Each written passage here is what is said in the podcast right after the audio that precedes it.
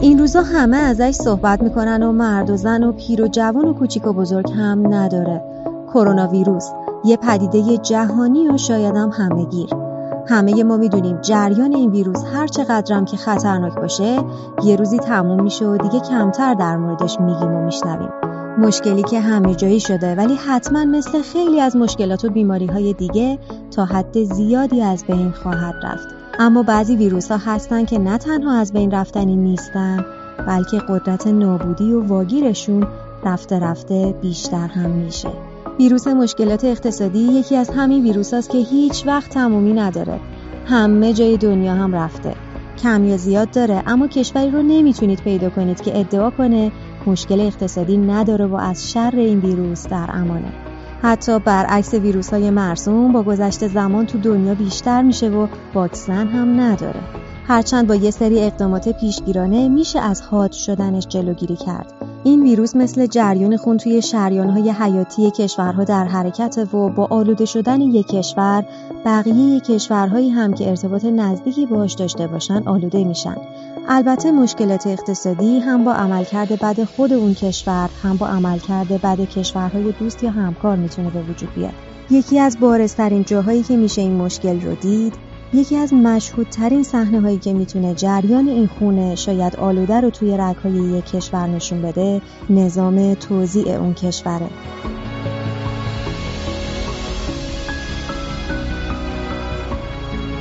سلام. این اپیزود 11 هم از پادکست های اقتصادی رادیو باتابکاراست همونطور که بارها گفتیم و حتما می‌دونید ما تو پادکست های اقتصادی رادیو باتابکارا قصد داریم با کمک یه تیم نخبه و خلاق هر بار در مورد یکی از مسائل اقتصاد ایران صحبت کنیم.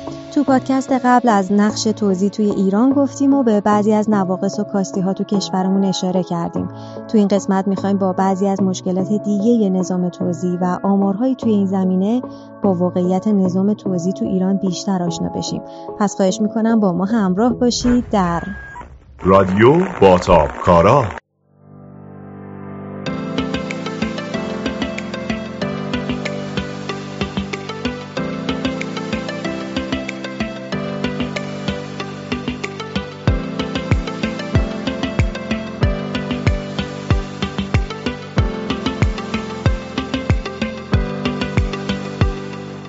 نظام توزیع از جهاتی ویترین اقتصاد یک کشور به حساب میاد و حتما می‌دونید که ویترین ضعیف نشون از محتوای ضعیفتر داره.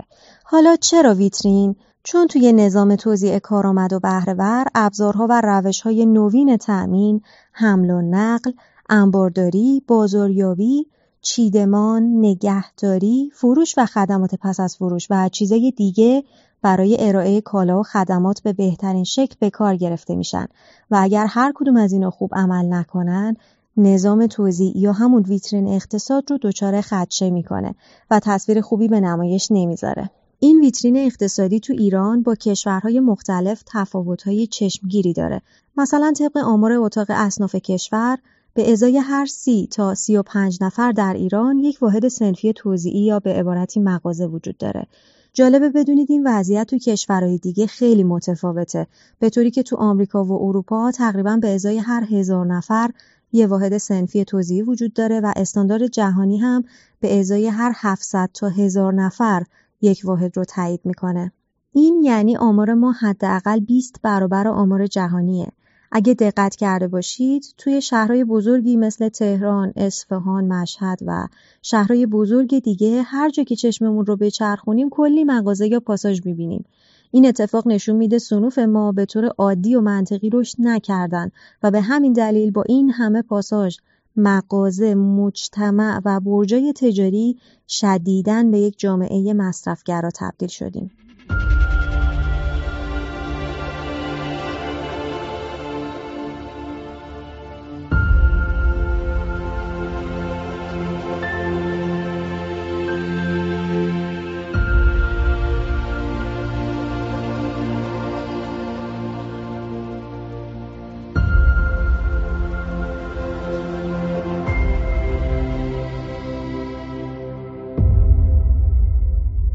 حالا مشکل چیه؟ مشکل اساسی به نوعی بینظمی و ساماندهی نشدن نظام توزیع کشوره که دلیلش هم تعداد خیلی زیاد واحدها خرد بودن بیشتر اونها و استفاده نکردن از دانش لازم تو کسب و کاراشونه که همه اینا بهره رو توی این بخش به شدت پایین آورده. به این فکر کنید که کلی مغازه کوچیک هستن که هر کدومشون هزینه های زیادی مثل اجاره انرژی و مالیات دارن و با این صرفه به مقیاس کم چقدر هزینه های توزیع رو بالا بردن. هر کسی هم با کمترین تخصص و مهارت و حتی توانایی مالی می‌تونه یه واحد توزیعی رو دستش بگیره و تو واسطه گری نقشی ایفا کنه. قافل از اینکه در نهایت هم این هزینه ها به آخرین عضو زنجیره تأمین یعنی من و شمای مصرف کننده تحمیل میشه و کالای نهایی با بالاترین قیمت ممکن به دستمون می‌رسه. البته می‌دونیم که در نهایت همه ما مصرف کننده هستیم و دود این وضعیت تو چشم هممون میره. حتی همون تولید کننده یا توزیع کننده. حالا حتما میگید راهکار چیه؟ چی کار کنیم که نظام توزیع بهتری داشته باشیم و به استاندارد جهانی هم نزدیکتر بشیم پس همچنان با ما باشید در رادیو باتاب کارا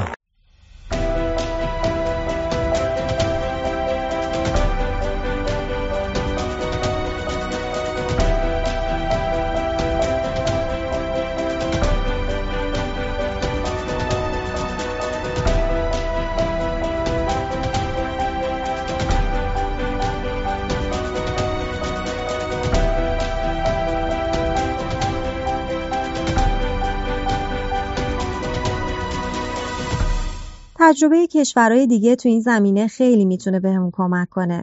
نقطه مشترک اکثر کشورهایی که تو نظام توزیع قوی کار کردن و تونستن ساماندهی مناسبی داشته باشن استفاده از فروشگاه زنجیره‌ای به عنوان راهکار اصلی حل مشکلات توزیعه تو کشورهایی مثل آمریکا، انگلستان، کانادا و فرانسه بیشتر از 80 درصد توزیع کالا و خدمات توسط فروشگاه‌های زنجیره‌ای انجام میشه تو این کشورها قدرت اصلی بازار در اختیار این نوع فروشگاه هاست و خورده فروشی های محلی تو محدوده های کوچکتری فعالیت دارند. این اتفاق باعث شده افرادی که دانش و توان مالی لازم رو ندارن وارد این بازار نشن و اقتصاد ملیشون رو تضعیف نکنن.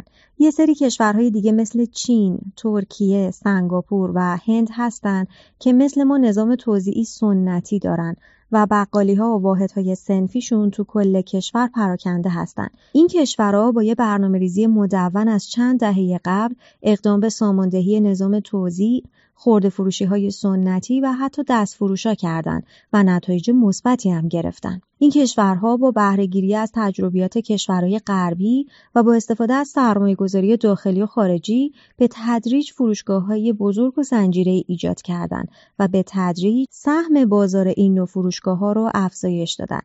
البته به خاطر حمایت از واحدهای سنفی کوچیک این رشد به تدریج اتفاق افتاده. به نظر میاد کشور ما هم این روش رو در پیش گرفته اما با شیب تندتری.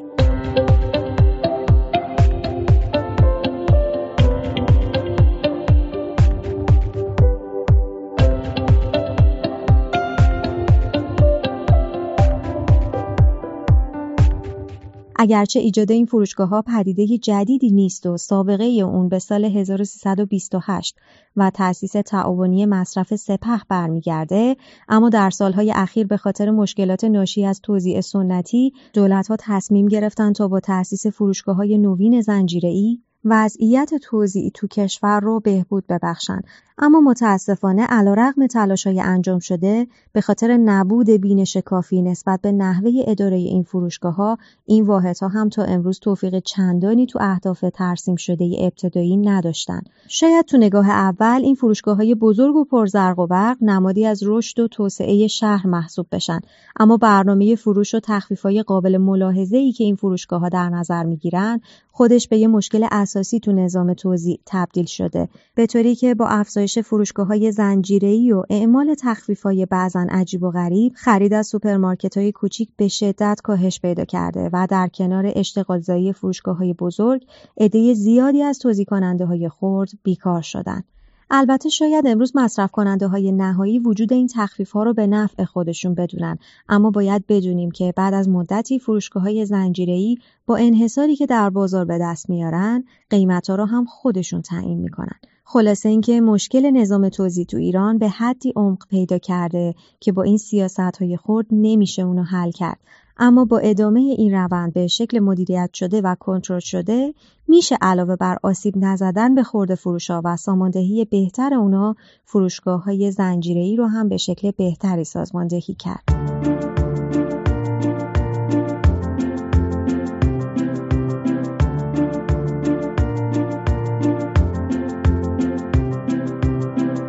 اپیزودهای بعدی سعی می‌کنیم به فعالیت‌های نامولد اقتصاد ایران بپردازیم.